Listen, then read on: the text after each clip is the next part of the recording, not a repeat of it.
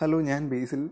ഇത് രണ്ടായിരത്തി ഇരുപത് കൊറോണ കാലത്ത് ഞാനൊരു ഹോബി എന്നുള്ള രീതിയിൽ തുടങ്ങുന്ന തുടങ്ങി വെച്ച മലയാളം പോഡ്കാസ്റ്റിലെ സെക്കൻഡ് എപ്പിസോഡാണ്. ഇവിടെ ഇപ്പോൾ പുറത്ത് നല്ല മഴയൊക്കെ കേട്ടോ എന്ന് വെച്ചാൽ ഇപ്പോൾ നിങ്ങൾക്കിത് കേൾക്കാൻ കഴിയുമെന്ന് അറിയില്ല. എന്റെ ഇയർഫോൺ അല്ല മൈക്രോഫോൺ ക്രാപ്പ് ഐറ്റാണ് പക്ഷേ ഇത് ഞാൻ തുറന്നു കഴിഞ്ഞാൽ നിങ്ങൾക്ക് ചിലപ്പോൾ കേൾക്കാൻ സാധിക്കുമായിരിക്കും. പുറത്ത് നല്ല മഴയും നല്ല തണുപ്പൊക്കെയാണ്. നല്ല മൂഡ് ക്ലൈമറ്റാണ് നല്ല മൂഡ് സമയമാണ്. പക്ഷേ എനിക്കങ്ങനെ പറയാൻ പാടുമെന്ന് അറിയില്ല. കാരണം എന്റെ കൂട്ടുകാരന്റെ വീട്ടിൽ വെള്ളം കയറിക്കൊണ്ടിരിക്കുകയാണ്. അവൻ വണ്ടിയൊക്കെ ഇവിടെ കൊണ്ടുവന്ന് വെച്ചിട്ട് പോയിട്ടുണ്ട്.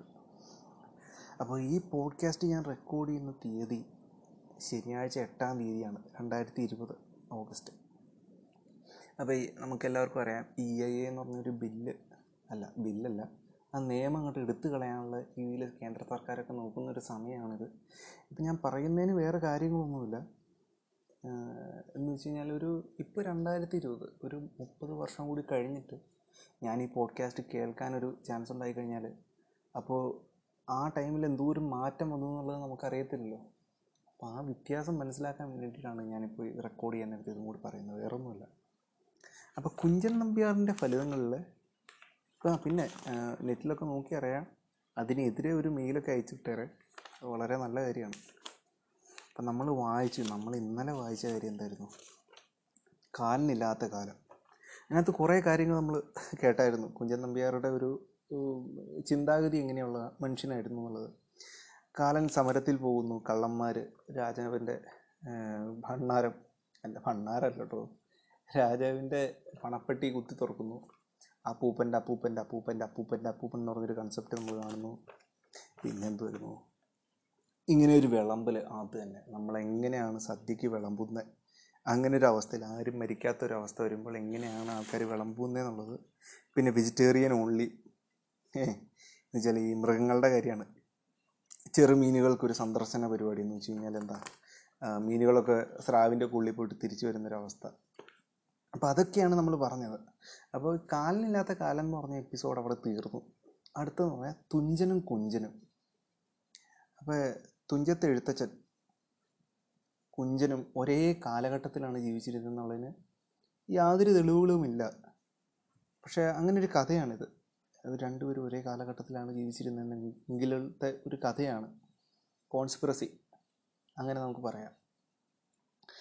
തുഞ്ചത്ത് എഴുത്തച്ഛന്റെ വീടിന് വീടിനടുത്ത് ഒരു തുള്ളൽ കഴിഞ്ഞ് മടങ്ങി വരികയായിരുന്നു കുഞ്ചൻ നമ്പ്യാർ.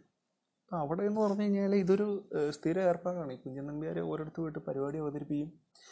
എന്ന് വെച്ച് കഴിഞ്ഞാൽ ഓൾമോസ്റ്റ് നമ്മളുടെ ഇപ്പോഴത്തെ ഒരു വൺ ഡയറക്ഷൻ എന്ന് പറഞ്ഞ ബാൻഡൊക്കെ പോയിട്ട് ഓരോ സ്ഥലത്ത് പോയിട്ട് പാട്ടൊക്കെ പാടിയിട്ട് വരില്ലേ അതുപോലത്തെ ഒന്ന് വിചാരിച്ചു ചോദി ഭയങ്കര വേണ്ടപ്പെട്ട ഒരാളായിരുന്നു കുഞ്ചൻ നമ്പ്യാർ കൂടെ കൂടെ പക്ക മേളക്കാരനുണ്ട്. അപ്പം മേളക്കാരനുണ്ട് കേട്ടോ. എന്തായാലും തുഞ്ചനെ ഒന്ന് കണ്ടു മടങ്ങാമെന്ന് നമ്പ്യാർ നിശ്ചയിച്ചു. അപ്പോൾ ഇവർ രണ്ടുപേരും ഒരേ കാലഘട്ടത്തിലാണ് നമ്മുടെ ഈ കഥയിൽ നടക്കുന്നത് കേട്ടോ. അപ്പം നേരിട്ട് ഇറങ്ങിച്ചെന്ന് പരിചയപ്പെട്ടാലോ എന്ന് ആദ്യം കരുതി. പിന്നീട് കൂടിക്കാഴ്ച അല്പം രസകരമാക്കാമെന്ന് കരുതി ഒരു വിദ്യ പ്രയോഗിച്ചു. തുഞ്ചന്റെ മന മനക്കയിലെത്തിയപ്പോൾ മന മന എന്നാണ് അവരെയൊക്കെ പറയുന്നത്? ഈ തുഞ്ചൻ എന്ന് പറഞ്ഞാൽ ഒരു അത്രയും ടോപ്പ് മനയിൽ ജീവിക്കുന്നവരാരാണ്? നായർ നായർമാരല്ലേ? എനിക്കറിയത്തില്ല. എനിക്കിതിനെക്കുറിച്ച് വലിയ ഐഡിയ ഇല്ല കേട്ടോ. മനക്കെത്തിയപ്പോൾ നമ്പ്യാർ പക്ക മേളക്കാരന്റെ കയ്യിൽ ഒരണ കൊടുത്തിട്ട് ഇങ്ങനെ പറഞ്ഞു. അണ എന്ന് പറഞ്ഞാൽ എന്താണെന്ന് അറിയില്ലാത്തവർക്ക് വേണ്ടി കേട്ടോ പറയുന്നത് പകുതി പേർക്കും അണ എന്ന് പറഞ്ഞാൽ എന്താണെന്നൊക്കെ അറിയാം. അണ എന്ന് പറഞ്ഞാൽ അന്നത്തെ കാലത്തെ നാണയമായിരുന്നു. ഇപ്പോൾ എന്റെ അമ്മയുടെ അമ്മയുടെ കയ്യിലൊക്കെ ഞാൻ കണ്ടിട്ടുണ്ട്. എന്നുവെച്ചാൽ ഈ അരഞ്ഞാണത്തിൽ തൂക്കിയിടാൻ പാകത്തിന് ഓട്ടാണ ഓട്ടയൊക്കെ ഉള്ള ഐറ്റാണ് ഈ അണ. അത് കാലണയാണോ? ഓട്ടയാണോ അത് എത്രയാണ് അതിന്റെ വാല്യൂ എന്നുള്ളതൊന്നും കറക്റ്റ് എനിക്ക് അറിയത്തില്ല അന്നത്തെ വലിയൊരു സെറ്റപ്പായിരുന്നു ഒന്ന് ഇങ്ങനത്തെ ഒരണ ഒരണ കൊടുത്തിട്ട് പറയാണ് നീ ഇത് കൊണ്ടുപോയി അദ്ദേഹത്തിന്റെ കയ്യിൽ കൊടുത്തിട്ട് ഒരണയ്ക്ക് പുണ്ണാക്ക് വേണമെന്ന് ചോദിക്കണം. പുണ്ണാക്കോ? ഒരണയ്ക്ക് പുണ്ണാക്കോ? നമുക്ക് നോക്കാം. മടിച്ചു നിന്ന മേളക്കാരനോട് നമ്പ്യാർ വീണ്ടും പറഞ്ഞു സാരമില്ല. നീ അത് കൊണ്ടു കൊടുത്ത് പുണ്ണാക്ക് ചോദിച്ചാൽ മതി. ബാക്കി ഞാൻ ഏറ്റു. അപ്പോൾ ഈ ഇതിൽ നിന്ന് നമുക്ക് എന്ത് മനസ്സിലായി? കുഞ്ചൻ നമ്പ്യാർ ഒരു രസികനാണ്. ആൾക്കാരെ കളിപ്പിക്കാനും എല്ലാത്തിനുള്ള പരിപാടിയാണ്. പക്ഷെ കളി എന്താണ് ഇതിനകത്തൊന്നും എനിക്കറിയത്തില്ല. നമ്മൾ ഒരുമിച്ച് വായിക്കോട്ടോ മേളക്കാരൻ മനസ്സില്ല മനസ്സോടെ അകത്തേക്ക് പോയി. നമ്പ്യാർ പടിപ്പുരയിൽ മറഞ്ഞു നിന്നു. എഴുത്തച്ഛൻ എന്തു പറയുമെന്നറിയാനാണ് നമ്പ്യാർ ഈ വിദ്യ പ്രയോഗിച്ചത്. അദ്ദേഹം ഒരു ചക്കാല നായരാണ് എന്ന ശ്രുതി നാട്ടിൽ പരന്നിട്ടുണ്ട്. ചക്കാല നായരോ? എനിക്കറിയത്തില്ല കേട്ടോ എനിക്ക് എനിക്കും അറിയത്തില്ല കേട്ടോ നമുക്ക് വായിച്ചു നോക്കാം. ചക്കാല നായരാന്ന് പറഞ്ഞൊരു സ്തുതി അവിടെ ഒരു പാട്ടുണ്ട്. അതിലെ സത്യാവസ്ഥയും ഇപ്പോൾ അറിയാമെന്ന് നമ്പ്യാർ കരുതി. ചക്കാല നായന്മാരുടെ കുലത്തൊഴിലാണല്ലോ എണ്ണയാട്ടലും പുണ്ണാക്ക് വിളിക്കലും. ഓ ഓക്കെ ഓക്കെ. നമ്മുടെ ഇപ്പം ഇപ്പം ഇപ്പോൾ ഇപ്പോഴത്തെ കാലഘട്ടത്തിൽ ആൾക്കാർ ഇങ്ങനെയൊന്നും തരം തിരിച്ചിട്ടില്ലാത്ത കാരണം നമുക്കറിയത്തില്ല. ഇതിനെക്കുറിച്ച് അറിയില്ലാത്തവർക്ക് വേണ്ടി ഞാൻ കാര്യം പറയാം. പണ്ടത്തെ കാലത്ത് ഓരോ ആൾക്കാരെ ഓരോ രീതിയിലായിട്ട് തിരിച്ചിട്ടുണ്ടായിരുന്നു ചില ചിലവർ നായന്മാർ അല്ലെങ്കിൽ നായരെന്നല്ല രാജ രാജാവിന്റെ ലെവലിൽ നിൽക്കുന്ന ആൾക്കാർ പുരുഷ എന്തായിരുന്നു ഞാൻ പേരൊക്കെ മറന്നു എനിക്കറിയായിരുന്നു ഇതൊക്കെ. കൗരവരോ ഏയ് അതല്ല. ഓ വിട്ടുക വിട്ടുക അതൊക്കെ ഞാൻ പറഞ്ഞൊക്കെ വായിച്ചോളാം. അപ്പോൾ ചിലവർ രാജാവിന്റെ ഒരു പവറിൽ നിൽക്കുന്നവർ ചിലവരെന്ന് പറഞ്ഞാൽ ഇച്ചിരി കൂടി പവറുണ്ട് കയ്യിൽ പവറുണ്ട് പക്ഷേ രാജാക്കന്മാരല്ല. അവർ കയ്യിൽ പവറുള്ള രീതിയിൽ ചിലവർ കച്ചവടക്കാർ അതിന്റെ അടിയിലുള്ള കച്ചവടക്കാർ ചിലവർ വർക്കേഴ്സ് ഏറ്റവും അടിയിലുള്ളവരാണ് വർക്കേഴ്സ് അപ്പോൾ പണ്ട് കാലത്ത് ജോലി എടുക്കുന്നവർക്ക് അധികം വിലയൊന്നും അന്നത്തെ സമൂഹം കൊടുത്തിട്ടുണ്ടായിരുന്നില്ല. അപ്പോൾ ഇങ്ങനത്തെ ഒരു തുഞ്ചത്ത് എഴുത്തച്ഛൻ അങ്ങനെ എണ്ണയാടും പുണ്ണാക്ക് വിൽക്കുന്നതും ചെയ്യുന്ന ഒരു മനുഷ്യനാണെന്നുണ്ടെങ്കിൽ അതൊരു നാണക്കേടായിരിക്കാം. അന്നത്തെ ഒരു രീതി വെച്ചത് എനിക്കറിയത്തില്ല അതിനെക്കുറിച്ച് കൂടുതലൊന്നും. അപ്പോൾ ഇപ്പോൾ ഞാൻ പറഞ്ഞു വന്നതെന്ന് വെച്ചാൽ ഇപ്പോൾ ഈ ചട്ടി മൺചട്ടി ഉണ്ടാക്കുന്ന ഒരു വിഭാഗം ആൾക്കാരെ അതിനൊരു പ്രത്യേകം പേരൊക്കെ ഉണ്ടായിരുന്നു. അതൊന്നും എനിക്ക് കറക്റ്റായിട്ട് അറിയത്തില്ല. അതിനെക്കുറിച്ച് അതുകൊണ്ട് ഞാൻ കൂടുതലായിട്ടൊന്നും പറയുന്നില്ല. ഇത് കേൾക്കുന്നവരെന്നെ തെറി വിളിക്കാറുണ്ട് എന്താണ് ഈ ചക്കാല നായന്മാരുടെ കുലത്തൊഴിലാണ് എണ്ണയാട്ടലും പുണ്ണാക്ക് വിൽക്കലും. അപ്പോൾ അതാ അതാണ് അവരുടെ പണി. അപ്പോൾ അതാണോ എന്ന് അറിയാൻ വേണ്ടിയിട്ട് കുഞ്ചൻ നമ്പ്യാർ ഇവനെ പറഞ്ഞു വിട്ടേക്കാണ്. ഒരണക്ക് പുണ്ണാക്ക് തരുമോ എന്ന് ചോദിക്കാനായിട്ട്. മേളക്കാരൻ പൂമുഖത്തെത്തി. പൂമുഖം എന്ന് പറഞ്ഞു കഴിഞ്ഞാൽ വീടിന്റെ ഫ്രണ്ട് എന്നുള്ള രീതിയാണ് ഉദ്ദേശിക്കുന്നത്. ഞാൻ പറഞ്ഞല്ലോ ഇത് ഇപ്പം പണ്ടത്തെ കഥകളൊക്കെ ആട്ടോ ഇതുപോലത്തെ വേർഡ്സും കാര്യങ്ങളൊക്കെ ആയിരിക്കും ഇതിനകത്ത് യൂസ് ചെയ്തിട്ടുണ്ടാകുന്ന മൊത്തം. അപ്പം മേളക്കാരൻ പൂമുഖത്തെത്തി. അവിടെ ചമ്രം പടഞ്ഞിരിക്കുകയായിരുന്നു പടിഞ്ഞിരിക്കുകയായിരുന്നു എഴുത്തച്ഛൻ. അയാളോട് തിരക്കി എന്താ? ഒരു ഒരു പുച്ഛത്തോടെ ഇങ്ങനെ ചോദിക്കുക എന്താന്ന്? നമ്പ്യാർ പടിപ്പുരയിൽ നിന്ന് എല്ലാം കേൾക്കുന്നുണ്ടായിരുന്നു. മേളക്കാരൻ ഒരണയ്ക്ക് പുണ്ണാക്ക് വേണമെന്ന് ചോദിക്കേണ്ട താമസം തുഞ്ചന്റെ ഭാവം മാറി. ചി പുറത്തേക്ക് ഇറങ്ങടാ എന്ന് പറഞ്ഞ് അദ്ദേഹം അവനെ ആട്ടി പുറത്താക്കി. അപ്പോൾ ഇപ്പോൾ ഏകദേശം മനസ്സിലായില്ലേ? എന്നുവെച്ചാൽ ഈ പുണ്ണാക്ക് വിൽക്കുന്ന ഒരു മനുഷ്യനാണെന്നുള്ളത് തുഞ്ചനെ ഒരു നാണക്കേടുണ്ടാക്കുന്ന ഒരു ഇതായിരിക്കും പക്ഷേ ഇന്നത്തെ ഇന്നത്തെ കാലാവസ്ഥയിൽ ഇങ്ങനെയൊന്നും അല്ല കേട്ടോ ഓ എല്ലാ ജോലിക്കും അതിന്റേതായിട്ടുള്ള പ്രാധാന്യം കൊടുക്കുന്ന ആൾക്കാരാണ് നമ്മളെല്ലാവരും ഈ കാലഘട്ടത്തിൽ പക്ഷേ അന്ന് അങ്ങനെയല്ലായിരുന്നു. അന്ന് ഇങ്ങനൊരു അന്ന് ചുമ്മാ കളിയാക്കാൻ വേണ്ടി വിട്ടാട്ടോ. അപ്പോൾ പടിപ്പുരയിൽ നിന്ന് നമ്പ്യാർ എഴുത്തച്ഛൻ ആട്ടിക്കഴിഞ്ഞപ്പോൾ മേളക്കാരനോട് ഇങ്ങനെ വിളിച്ചു പറഞ്ഞു. നമ്പ്യാർ ഇത് കേട്ട് വിളിച്ചു പറയും കേട്ടോ. നീ ഇങ്ങോട്ട് വന്നേര്. ആട്ടി തുടങ്ങിയിട്ടേ ഉള്ളൂ. പുണ്ണാക്കാവാൻ ഇനിയും വൈകും. മനസ്സിലായില്ലേ? ഈ കുഞ്ചൻ നമ്പ്യാർ മാക്സിമം എങ്ങനെയെങ്കിലും കളിയാക്കാൻ നോക്കുക. കുഞ്ചൻ നമ്പ്യാർ അന്നത്തെ ട്രോളിനായിരുന്നു വലിയ. അപ്പോൾ നമ്മൾ ഇന്ന് ട്രോളുന്ന സോഷ്യൽ മീഡിയ വഴിയാണെങ്കിൽ ട്രോൾസ് ഇമേജസ് പോസ്റ്റൊക്കെ വഴിയാണെന്നുണ്ടെങ്കിൽ അദ്ദേഹം അദ്ദേഹത്തിന്റെ പാട്ടുകളിലൂടെ അദ്ദേഹത്തിന്റെ പ്രവൃത്തികളിലൂടെയൊക്കെ ആയിരുന്നു അപ്പോൾ തുഞ്ചത്ത് എഴുത്തച്ഛൻ നമ്മുടെ ഈ ചെണ്ട മേളക്കാരനെ പുറത്തേക്ക് ഇറക്കി വിട്ട് കഴിഞ്ഞപ്പോൾ ആട്ടി പുറത്തിട്ട് ഇറക്കി കഴിഞ്ഞപ്പോൾ നമ്മുടെ കുഞ്ഞൻ നമ്പേര് കളിയെ പറയാണ് നീ ഇങ്ങ് വന്നേരെ. നമ്മുടെ എഴുത്തച്ഛൻ ആട്ടി തുടങ്ങിയിട്ടേ ഉള്ളൂ.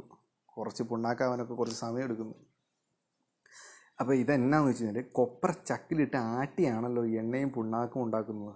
അക്കാര്യമാണ് തക്ക നേരത്ത് നമ്പ്യാർ സൂചിപ്പിച്ചത്. പക്ഷേ ഇത് കേട്ട മാത്രയിൽ പടിപ്പുരയിലേതാ പടിപ്പുരയിലാരാ എന്ന് എഴുത്തച്ഛൻ ചോദിച്ചപ്പോൾ കുഞ്ചൻ നമ്പി ആരാ? എന്ന് മറുപടി പറഞ്ഞു എന്നാണ് ഐതിഹ്യം. അപ്പോൾ ഇങ്ങനെ പറഞ്ഞു കഴിഞ്ഞപ്പോൾ ഇങ്ങനെ ഇങ്ങനെ പറഞ്ഞില്ലേ? ഇപ്പോൾ ആട്ടക്കാരനെ ആട്ടക്കാരനോട് ഇങ്ങ് പോകുന്നേരെ അവർ ആട്ടി തുടങ്ങിയിട്ടുള്ളൂ എന്ന് പറഞ്ഞു കഴിഞ്ഞപ്പോൾ നമ്മുടെ എഴുത്തച്ഛൻ ഇങ്ങനെ വിളിച്ചു ചോദിക്കുക പടിപ്പുരയിൽ ആരാ അപ്പോൾ എഴുത്തച്ഛൻ അങ്ങനെ ചോദിച്ചപ്പോൾ കുഞ്ചൻ നമ്പ്യാർ പറയുക കുഞ്ചൻ നമ്പി ആരാ എന്ന് മറുപടി പറഞ്ഞു എന്നാണ് ഐതിഹ്യം. അപ്പോൾ ഐതിഹ്യം ഇതൊക്കെ ഒരു കോൺസ്പിറസി കഥകളൊക്കെയാണ് കേട്ടോ ഇത് ശരിക്കും ഉണ്ടായതാണോ എന്ന് അറിയത്തില്ല. സന്ദർഭത്തിനൊത്ത് ഇത്തരം തമാശകൾ ഉണ്ടാക്കാൻ നമ്പ്യാർക്കല്ലാതെ മറ്റാർക്കും കഴിയില്ലെന്ന് എഴുത്തച്ഛന് അറിയാമായിരുന്നു. അപ്പോൾ കുഞ്ചൻ നമ്പി ആരാ കുഞ്ചൻ നമ്പി ആരാ പടിപ്പുരയിലാതെ ഇത് വലിയൊരു തമാശയായിട്ട് എനിക്ക് തോന്നുന്നില്ല. അതൊക്കെ അന്നത്തെ കാലത്ത് വലിയ കോമഡികളൊക്കെ ആയിരിക്കാം. ഇപ്പോൾ ഓരോ കാലഘട്ടത്തിനൊത്താണല്ലോ ഓരോ കോമഡികളൊക്കെ വരുന്നത്.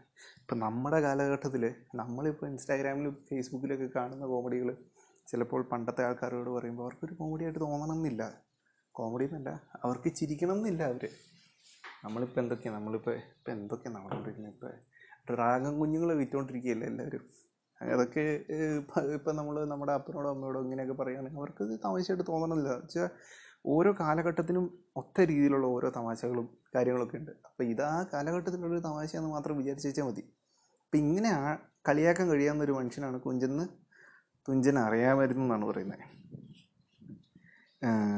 കണ്ടോ? ഞാൻ പറഞ്ഞ പോലെ തന്നെ രണ്ട് കാലങ്ങളിൽ ജീവിച്ചിരുന്നവരാണല്ലോ ഇവർ രണ്ടുപേരും. പക്ഷേ ഒന്ന് തീർച്ചയാണ്. ഇങ്ങനെയൊക്കെ പ്രയോഗിക്കാൻ നമ്പ്യാർക്കേ കഴിയുള്ളൂ. അപ്പോൾ ഇവർ രണ്ടുപേരും രണ്ട് കാലഘട്ടത്തിൽ ജീവിച്ചതാണെന്ന് ഈ പറ എഴുതി വെച്ച ആൾക്കറിയാം. പക്ഷെ ഇതൊരു ഐതിഹ്യ കഥ മാത്രം കേട്ടോ. അപ്പം ഞാൻ ഇന്നൊരു കഥ പറഞ്ഞപ്പോൾ പത്ത് മിനിറ്റും അമ്പത്തി അഞ്ച് അമ്പത്താറ് അമ്പത്തേഴ് അമ്പത്തെട്ട് അമ്പത്തൊമ്പത് പതിനൊന്ന് മിനിറ്റ്. എനിക്ക് എങ്ങനെയെങ്കിലും ഇത് മുപ്പത് മിനിറ്റ് ആക്കണം അപ്പോൾ നമുക്ക് രണ്ടാമത്തെ കഥയിലേക്ക് കയറാം. പക്കത്തെ ചോറൂണ്. ധർമ്മരാജാവ് എന്ന് വെച്ചാൽ ഇപ്പോൾ നമ്മളിപ്പോൾ രണ്ട് ആദ്യത്തെ കഥ എന്തായിരുന്നു? നമ്മുടെ കാലനില്ലാത്ത കാലം. രണ്ടാമത്തെ കഥ തുഞ്ചനും കുഞ്ചൻ നമ്പ്യാരും ഒരേ കാലഘട്ടത്തിലാണെന്ന് ജീവിച്ചിരുന്നെങ്കിൽ എന്നുള്ള ഒരു ഐതിഹ്യ കഥ. അത് ഉള്ളതാണോന്ന് അറിയത്തില്ല. ചുമ്മാ ഞാൻ പറഞ്ഞു എന്നേ ഉള്ളൂ. അടുത്തത് വെച്ചാൽ പക്കത്തെ ചോറൂണ് ധർമ്മരാജാവെന്ന് പ്രസിദ്ധനായ കാർത്തിക തിരുനാൾ രാമവർമ്മ മഹാരാജാവ് തിരുവിതാംകൂർ വാണരുളുന്ന കാലം. തിരുവിതാംകൂർ എന്ന് പറഞ്ഞാൽ എന്താ? നമ്മുടെ തിരുവനന്തപുരം ആയിരിക്കണം. അനന്തപുരി തിരുവനന്തപുരം തിരുവനന്തപുരം. അനന്തപുരിയിലെ കൊട്ടാരത്തിൽ ആസ്ഥാന കവികളിൽ ഒരാളായിരുന്നു കുഞ്ചൻ നമ്പ്യാർ. ആസ്ഥാന കവിയാണ് അദ്ദേഹം നമ്പ്യാർക്ക് അപ്പോൾ ഭക്ഷണം പക്കത്ത് നിന്നായിരുന്നു. പക്കത്ത് ചോറൂണെന്നൊക്കെ പറയും പണ്ട് ഞാൻ കേട്ടിട്ടുണ്ട് കേട്ടോ പക്കത്ത് ചോറൂന്നൊക്കെ പക്ഷെ പക്കം പക്കത്ത് നിന്നായിരുന്നു കറക്റ്റായിട്ട് അറിയത്തില്ല. നമുക്ക് നോക്കാം.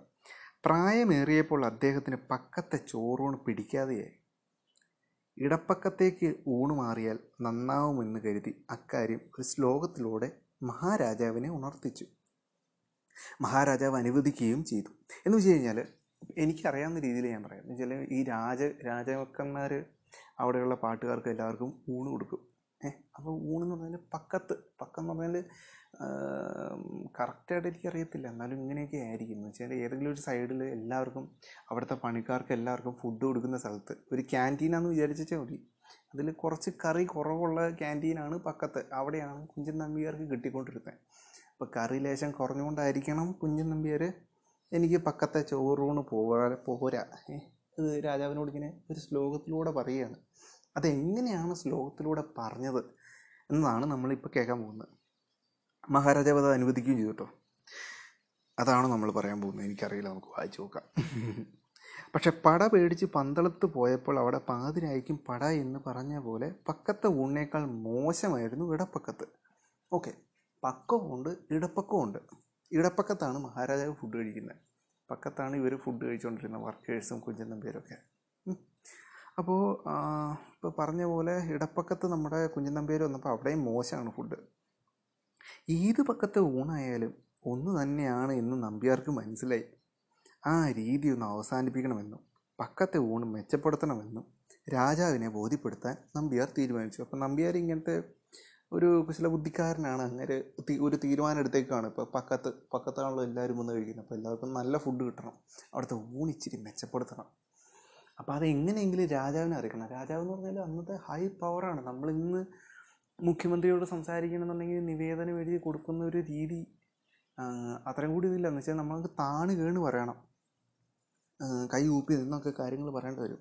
ഡെമോക്രസി അല്ലല്ലോ രാജഭരണമല്ലേ അപ്പം അത് നമ്പ്യാർ എങ്ങനെയാണ് പറഞ്ഞതെന്നുള്ളതായിരിക്കണം ഇനിയുള്ള കഥ. അതെ. അങ്ങനെ ഇരിക്കെ ഒരു ദിവസം നമ്മുടെ രാജാവും സേവകന്മാരും ഒരുമിച്ച് മാളിക മുകളിലിരുന്ന് വെടി പറഞ്ഞിരിക്കുമ്പോൾ വെടി പറഞ്ഞിരിക്കുക എന്ന് പറഞ്ഞാൽ അതൊരു പ്രയോഗമാണ്. വെടി പറയുക എന്ന് പറഞ്ഞു കഴിഞ്ഞാൽ പൊങ്ങ പൊങ്ങച്ചം പറയുക എന്നുള്ളൊരു അർത്ഥമാണ്. നമ്പ്യാർ അവിടെ എത്തി.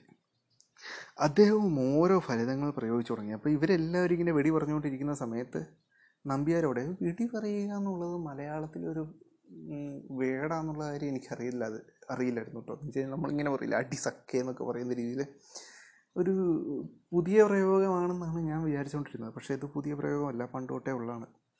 അപ്പം നമ്പ്യാരും ഇങ്ങനെ രാജാവ് വെടി പറഞ്ഞുകൊണ്ടിരിക്കുന്ന ഇടയ്ക്ക് പക്ഷെ പൊങ്ങച്ചൻ പറഞ്ഞുകൊണ്ടിരിക്കുന്ന ഇടയ്ക്ക് നമ്പ്യാർ എത്തുക കേട്ടോ.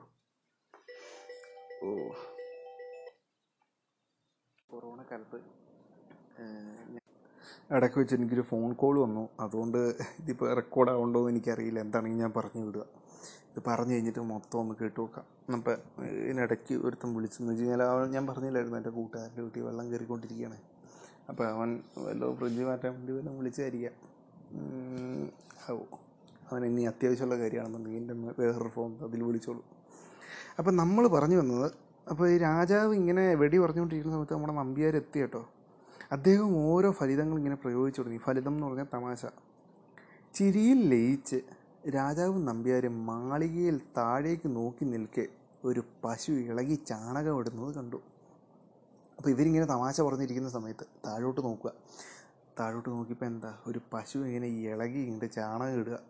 ഇളകി അപ്പോഴെന്ന് വെച്ചാൽ സാധാരണ രീതിയിൽ ചാണകം പോലെ വരുമ്പോൾ വെള്ളം പോലെ വീണുകൊണ്ടിരിക്കുന്ന ഒരു പടമാണ്. ഇവിടെ പടം കൊടുത്തിട്ടുണ്ടേ. മഹാരാജാവും കുഞ്ചൻ നമ്പ്യാരും മാളികപ്പുറത്ത് നിന്നിട്ട് പശു ചാണകം ഇടുന്നത് നോക്കി നിൽക്കുക. അതാണ് ഇവിടെ വരച്ച് വെച്ചിരിക്കുന്ന പടം. ഞാൻ പറഞ്ഞിട്ടില്ല എനിക്ക് എനിക്ക് പുസ്തകത്തിലെ എല്ലാ പടങ്ങളും ഭയങ്കര ഇഷ്ടമാണ്. നല്ല നല്ല നല്ല രസമാണ് ഇത് കാണാൻ. എനിക്ക് നിങ്ങളെ കാണിച്ചു തരാൻ പറ്റുമെങ്കിൽ കാണിച്ചു തന്നെ നല്ല രസമാണ് ഇതിനകത്തെ പടങ്ങളൊക്കെ കാണാൻ. അപ്പോൾ ഇവരിങ്ങനെ കണ്ടു. പശുവിന് വയറിന് എന്തോ അസുഖമാണെന്ന് നമ്പ്യാർക്ക് മനസ്സിലായി. പിന്നെ വൈകിയില്ല. അദ്ദേഹം പശുവിനോട് ഇങ്ങനെ ചോദിച്ചു. അയ്യേ പയ്യേ നിനക്കും പക്കത്താണോ ചോറ്? പയ്യെ പയ്യെ പയ്യ് എന്ന് പറഞ്ഞു കഴിഞ്ഞാൽ പശുവിന്റെ ഒരു പര്യായ പദമാണ്. പര്യായം എന്ന് പറഞ്ഞാൽ സിനോണിം. സിനോണിമാണെന്ന് എനിക്ക് തോന്നുന്നു. സിനോണിമാണോ കർത്താവിനറിയാം വേറൊരു വാക്ക്. സെയിം അർത്ഥമുള്ള വേറെ വാക്കിനെയാണ് പര്യായം എന്ന് പറയുന്നത്. അപ്പോൾ നമ്മുടെ കുഞ്ചൻ നമ്പ്യാർ ഇങ്ങനെ പറയാം അയ്യേ പയ്യേ നിനക്കും പക്കത്താണോ ചോറ്? ഇത് കേട്ട് നിന്ന രാജാവ് ഇളകി ചിരിച്ചു.